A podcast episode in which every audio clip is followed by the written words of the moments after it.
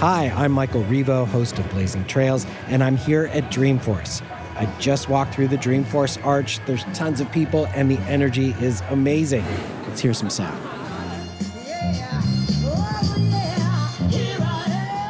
It's a dream. it's fun, it's great. It is one of the biggest conferences, so lucky to be here. I am Pedro Jauregui from Mexico. Yes, this is my first Dreamforce. It's very crazy. It's I am Yvonne Namutosi and I'm from Uganda in Africa.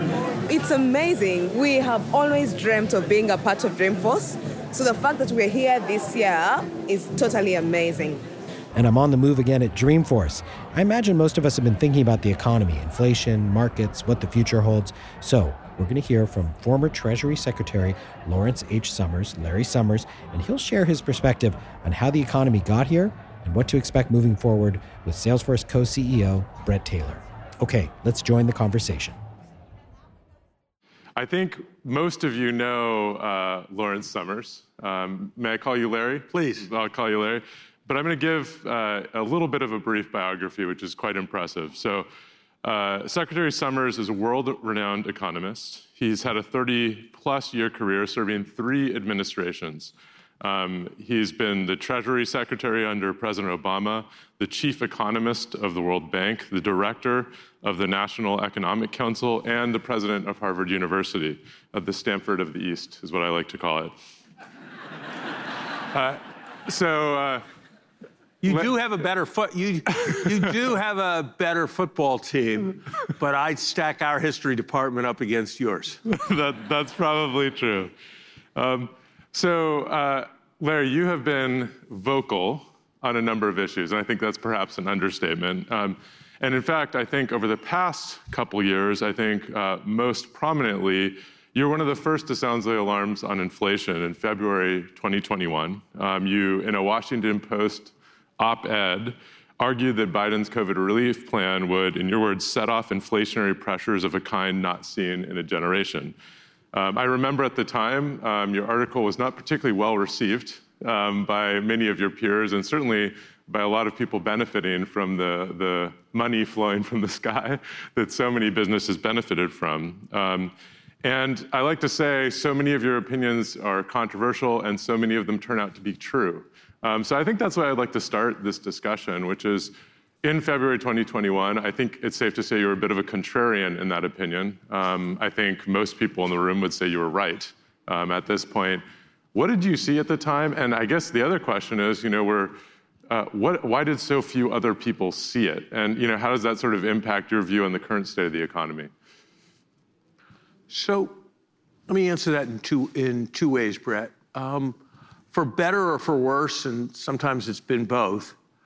I have an extremely strong principle that I always try to separate what I see and forecast from what I want and hope for. And I think that is central to seeing the world clearly. I think there's no such thing as a bad fact. There's a fact which you wish was different, but you'll almost always be better off if you see the world more uh, clearly. And so I bring that attitude. And frankly, at a moment of substantial social distress, at a moment of huge political relief, at a moment when there was a new administration with high hubris, those were all moments when it was natural to think we could do and have it all. And that cognitive bias was, I think, an important part of what many other people who, at different circumstances, would have had a different view would have gotten wrong.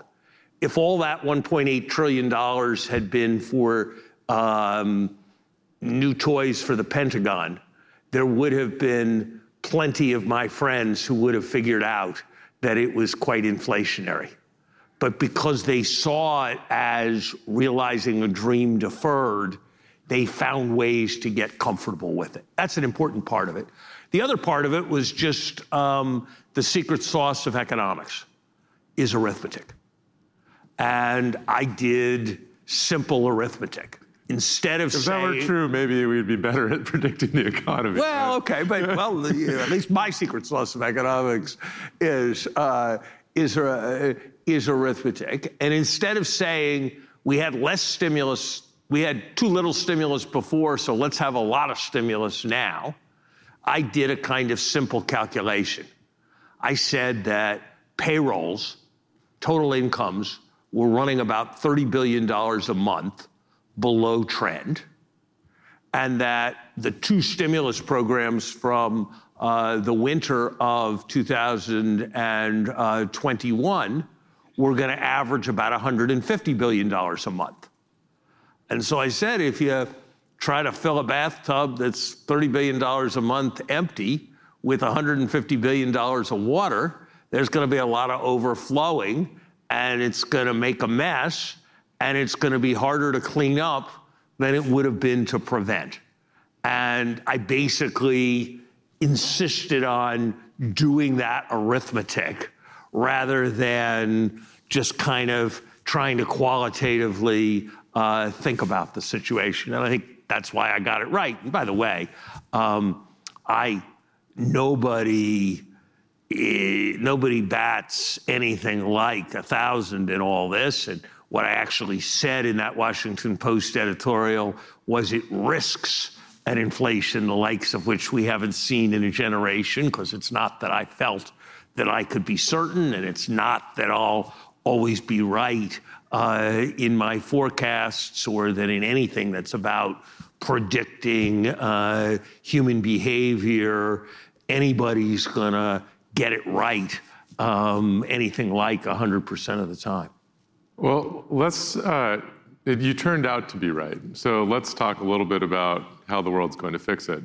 Um, it's interesting, and you know, you have a lot of people in the room. I think sophisticated business people, but not economists. Hopefully, pretty good at arithmetic, though. So um, I think we all we all passed that as courses in elementary school. You know, we're in a period of historically low unemployment, at least here in the United States and many parts of the world. And uh, in June, you told Fortune to curb inflation, we'll need five years of 6% unemployment or one year at 10%. And you can also see the negative impact of raising interest rates in the stock market, which are obviously impacting a lot of uh, companies in this room. So you're in a room full of people who probably aren't economists. There might be a few in the room that I don't know of. We don't really have an economist track at Dreamforce. Maybe we should start one. Um, but for many people in the room, it feels like the pill that you and I think other experts are rightfully asking us to swallow is pretty bitter. You know, so I, explain to us, you know, what are the steps that we need to take? Explain to us why they're necessary, given I think you know the negative consequences of what you're suggesting, and also I guess the obvious question, and uh, and maybe this is a soft landing point, or I'm not sure is this the only way? Uh, you know, do we have to hurt this part of the economy to fix that part of the economy? I mean, that's I think a lot of the conversation I hear around uh, you know normal people's uh, dinner tables nowadays. Those are all exactly the right uh, right questions. I think. Um, start with um, two painful facts. Um, George Bernard Shaw said that second marriage is the triumph of hope over experience. I don't know whether I don't know whether that's true or not, but I do think the evidence is that soft landings are the triumph of hope over experience. There's never been a moment in a major industrial country when inflation was above 4, unemployment was below 4, and we didn't have a recession within 2 years. So, that would be what one would want to significantly bet on. You can't stop a speeding car on an icy hill without a fair sized skid. And in the same way, there's a proposition in economics known as Sahm's rule that whenever the unemployment rate goes up by half a percent, it goes up by 2% or more. So those two facts together tell me that we're unlikely to be able to achieve a soft and easy landing. Where are we? There are a million inflation figures, and there are a million ways of cutting it, and if you take this out and you take that out, and so forth. But here'd be the simple fact that I think you should keep in mind. Last month, core inflation ran at a 7% annual rate. That month was faster than the quarter. The quarter was faster than the half year. The half year was faster than the year. And the year was faster than the previous year. That says to me that there's a lot of inflation we're going to have to take out of uh, this system. And that if we don't take it out, it's going to be worse uh, later.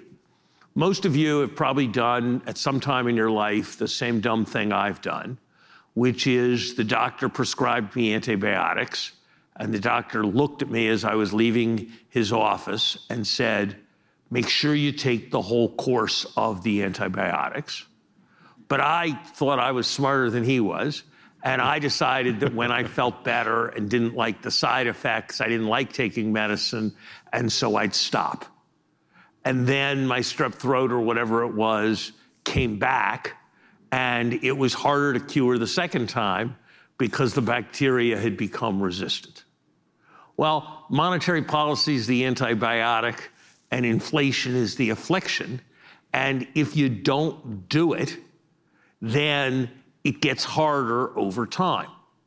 That was the mistake that the country made in the 70s. We had four false starts during that decade at stopping inflation.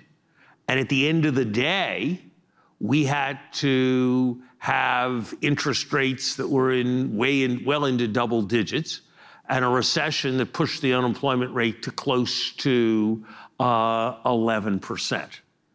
I don't know what the exact right Uh, calculation is. The one you referred to was an estimate from some model. That model could be too optimistic or too pessimistic. But I think the broad lesson is that if the bathtub is overflowing, you can't make it stop without turning off the, without turning off the faucet. And that means you can't adjust the temperature of the bathtub as well as you want to until you've figured out a way to do some uh, to do uh, some draining. That metaphor may be getting a bit much, but um, uh, but I think you but I think you see the point. So yeah. I'm not committed to the numbers. You know, the Fed is going to meet today.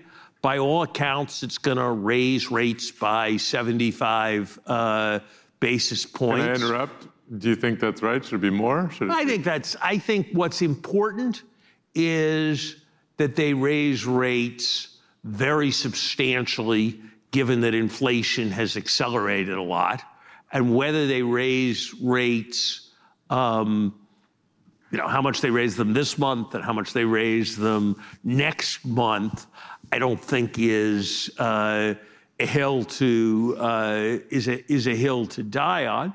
The market has gone from saying a year ago that they would have raised interest rates by half a percent um, by the beginning of 2023 to saying they're going to raise interest rates to four and a half percent. That's a huge adjustment. My guess is that there's still more adjusting uh, to uh, come, given the persistence of uh, of uh, inflation. But I can't uh, be I can't be I can't be sure uh, of that. I mean, here's a here's another fact. The best way to look at a market is to look at where there's actual transacting. And so the number I like to follow is the average wage increase for people switching jobs and how different it is from the average wage increase in the economy. And that number is now 8.5%. And it's more different from the average of the economy than it's ever been since they started uh, creating the statistics.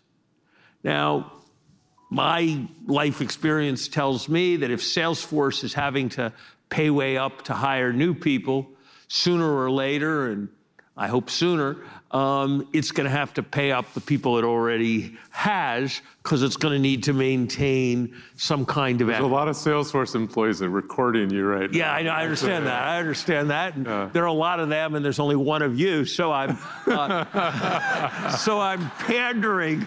Um, I'm, I'm, pan, I'm pandering appropriately, Bret. Um, but look, uh, we've got. So if you got wage increases running somewhere in that range, and we've got an economy where here in Silicon Valley, productivity might be growing pretty fast, but in the economy as a whole, it's not. Maybe 1%, maybe 1.5%. That's not a sustainable inflation situation. And that, that's why I think there's going to have to be uh, some uh, substantial uh, adjustment. The good news for the United States is um, that uh, we need to make an adjustment and we'll get through the adjustment. And we're the place that immigrants from all over the world want to come to. We're the place that's got the best universities. We're the place that, for the most part, has uh, the greatest entrepreneurship and the strongest set of companies uh, headquartered here. And we are energy independent. We are not dependent in the way that Europe is on a pipeline controlled by a tyrant. And that puts us in uh, a stronger position uh, to weather this uh, and uh, work through this. And so I've said some negative things and if we started talking about the political economy of the country and all that, and January 6th, I would, I would have more negative things to say. But never forget that you'd really rather have the set of challenges that we face than the set of challenges that any other major country uh, is facing. And, you know, people say we've got all this crazy politics, we got all this crazy stuff. Is the dollar going to maintain its status? Well, hello, the dollar's never been stronger. And there are a lot of reasons for that, and it's complicated, but I would leave you with, I would want to give you one very simple economic truth. Would you rather live in a country the capital is rushing to get into? Or would you rather live in a country the capital is rushing to get out of? And we are the country the capital is rushing uh, to I, uh, get, to can I, into. And that's a very powerful thing. Well, it's it's an interesting segue to another topic I want to ask you about, which is China. Um, and it's a very complex situation, but I, I think it is interesting because if you look at China pre-pandemic and China post-pandemic, it does feel a lot has changed. If you look at the COVID zero uh, policies, you look at the supply chain crisis that I know is impacting so many companies in this room, in part related um, to those policies, and then also obviously a deterioration in U.S.-China relations around so many topics, from chip manufacturing to Taiwan to intellectual property. Give us your take on China, both the economy and then also, if you don't mind, what do you see in the next, you know, five, ten years of U.S.-China relations as well, um, which is obviously very tied to the connection between the two economies? In the same way that I said that we risk inflation uh, 18 months ago, I would say today that there is a substantial chance that people will look back at the prevailing view a year and a half ago or two years ago about China surpassing the United States in the same way that we look back today at the view in 1990 that Japan would be number one, or the view that was enshrined in every introductory economics textbook in 1960 that Russia was likely to surpass the US economy by 1990, with a certain recognition that it's true, but puzzled bemusement as to why we think that. The best way to predict when an emerging market is going to submerge is when its billionaires are rushing to get their money out. And but for capital controls, that would be happening on a massive scale in China today. They have had extraordinary difficulty with uh, COVID, and it's not clear yet that uh, they have a vaccination strategy that is going to work their way past that. I've been asking for uh, I've been asking for almost since the pandemic began, when's it going to be possible for me to go to China without a 17 week uh, quarantine? And the answer's been constant nine months from now. And that's the answer today, uh, also. Uh, it is an extraordinary thing that they have a one child policy. They eliminated the one child policy, and the birth rate is lower now than it was when they had the one child uh, policy. That is not a vote of confidence by the Chinese, by the Chinese people uh, in uh, their future. There are enough empty apartments in China to house the entire population of Germany. The real estate has been 28% of their economy. If you look globally at financial crises, they tend to have their roots in real estate. Think about Florida land in the United States in the 1920s. Think about what happened with subprime uh, mortgages in the United States in 2009. There are, think about the S&L crisis. There are plenty of other uh, examples. So I think China is going to have a very, very difficult time ahead. And I think the question for us is are we going to gloat? Are we going to provoke?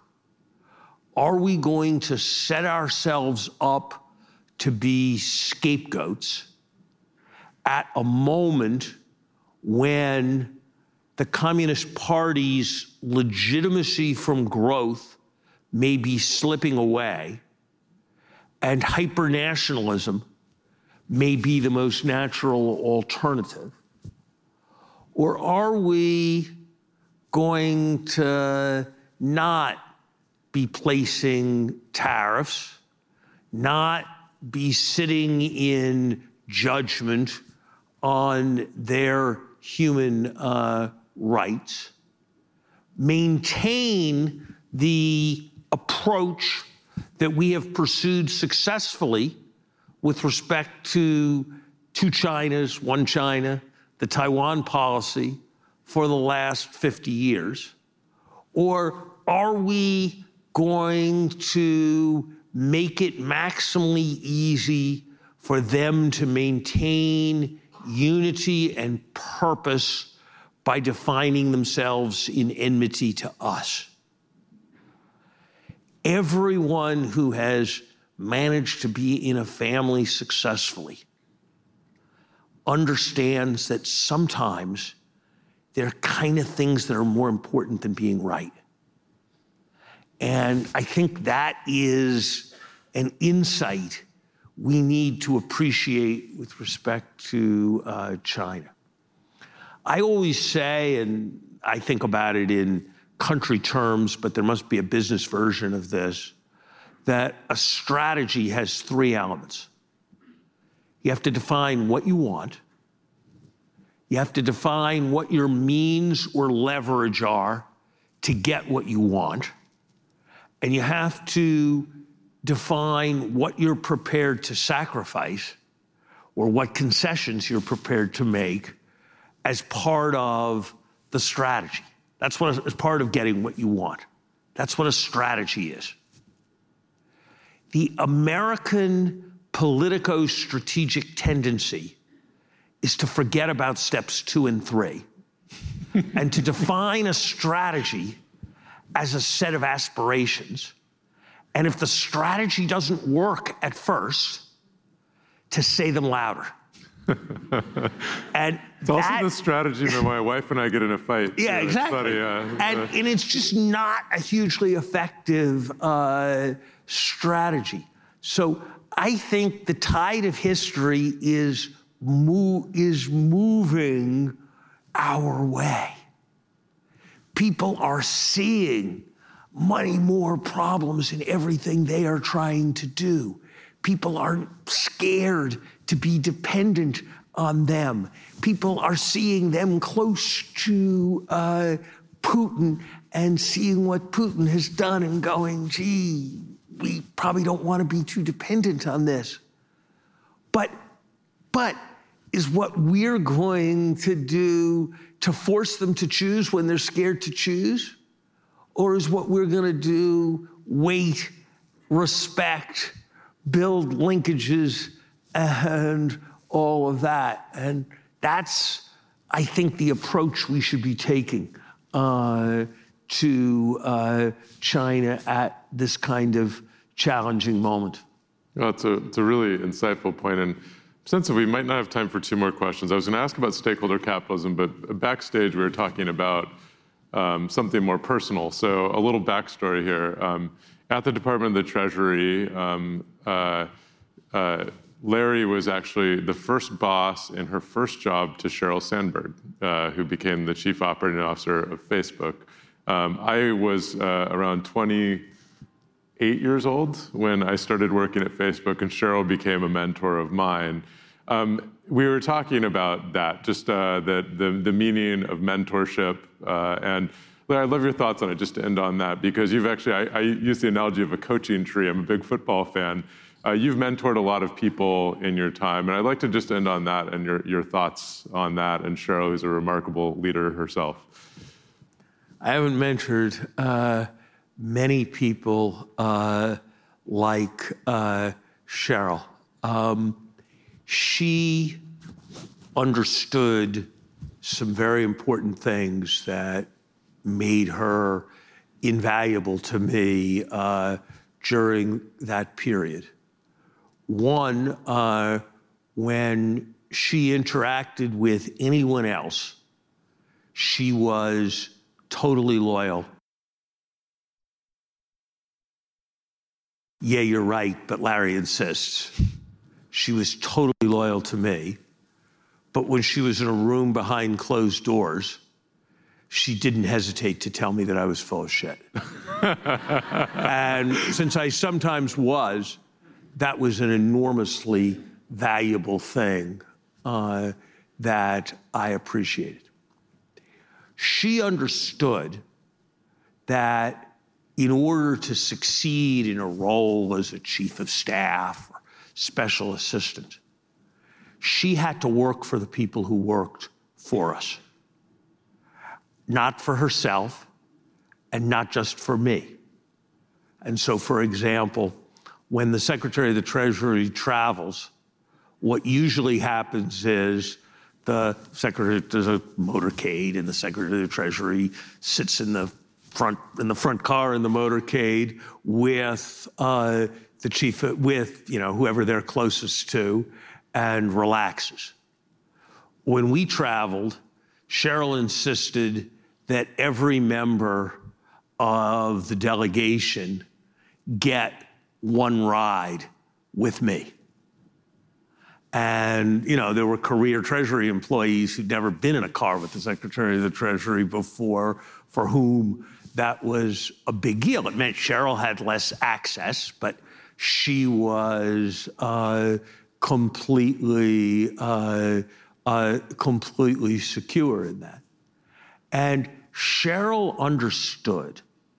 Sheryl understood what a certain number of people in this next generation don't. That mentorship loyalty was a two way uh, street. She expected me to, and I was happy and honored to do everything I could to help her and to advance her career and to teach her and to give her opportunity. But she was also doing everything she could to help me succeed and was hugely focused on doing as good a job she could at the moment and not just on her rosy future. You know, one, one other thing I learned from her and from uh, her close friend, Marne Levine, who subsequently worked with me, and it's a lesson about being in organizations that stuck with me. On the rare occasions when they screwed something up, and they sometimes did, they would come to me and they would say, I screwed the such and such up. And they would explain the screw up. And the way they explained it was always twice as bad as it actually was and made it seem like twice as big a deal as it actually was. And I would listen and I would absorb it and think it through. And then I would respond by explaining how it wasn't nearly as bad as they said it was and it was going to be fine and it was going to work out and all that. Now, I'm really not that sweet a guy. And if they had explained it in a way that suggested it was only half as bad as it was, or they had hoped I wouldn't notice, and I had noticed, I would have felt a full need to be extremely clear about how serious uh, it was. So, those are some examples of things I sort of uh, learned, and I hope, hope Sheryl learned something about being a mentor from uh, our work together. And I hope, uh, Bret, you were a beneficiary of that, judging by the fact that you were that you're sitting here. Things have worked out rather well uh, for uh, for you, and I hadn't realized that I now deserve credit. Yeah, and, uh, you know, I, I, really, really, Bret, I think one basis point of Salesforce will be enough. um, and it will be enough. I mean, I taught Sheryl, and Sheryl taught you, but you know, I'm not, I'm not greedy. I'm not greedy. One basis, one it's basis, just, it's just arithmetic. One basis point will be plenty. And yeah, the secret sauce of economics is arithmetic. Yeah. Um, well, uh, Secretary Summers, on, on, behalf of everyone at Dreamforce, thank you for coming here today. It's one of the most complex economies and new worlds, and to have your insights share with everyone here, uh, we're so grateful. Can we give a round of applause for Secretary Summers?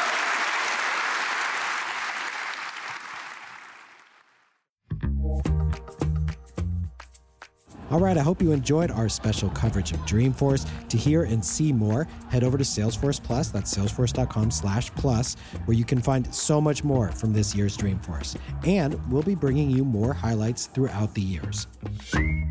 Blazing Trails is a production of Salesforce Studios, produced by Rachel Levin and engineered by Ryan Kleeman and Michelle Luong, with original music from Andrew Duncan. I'm Michael Rivo. Thanks for listening.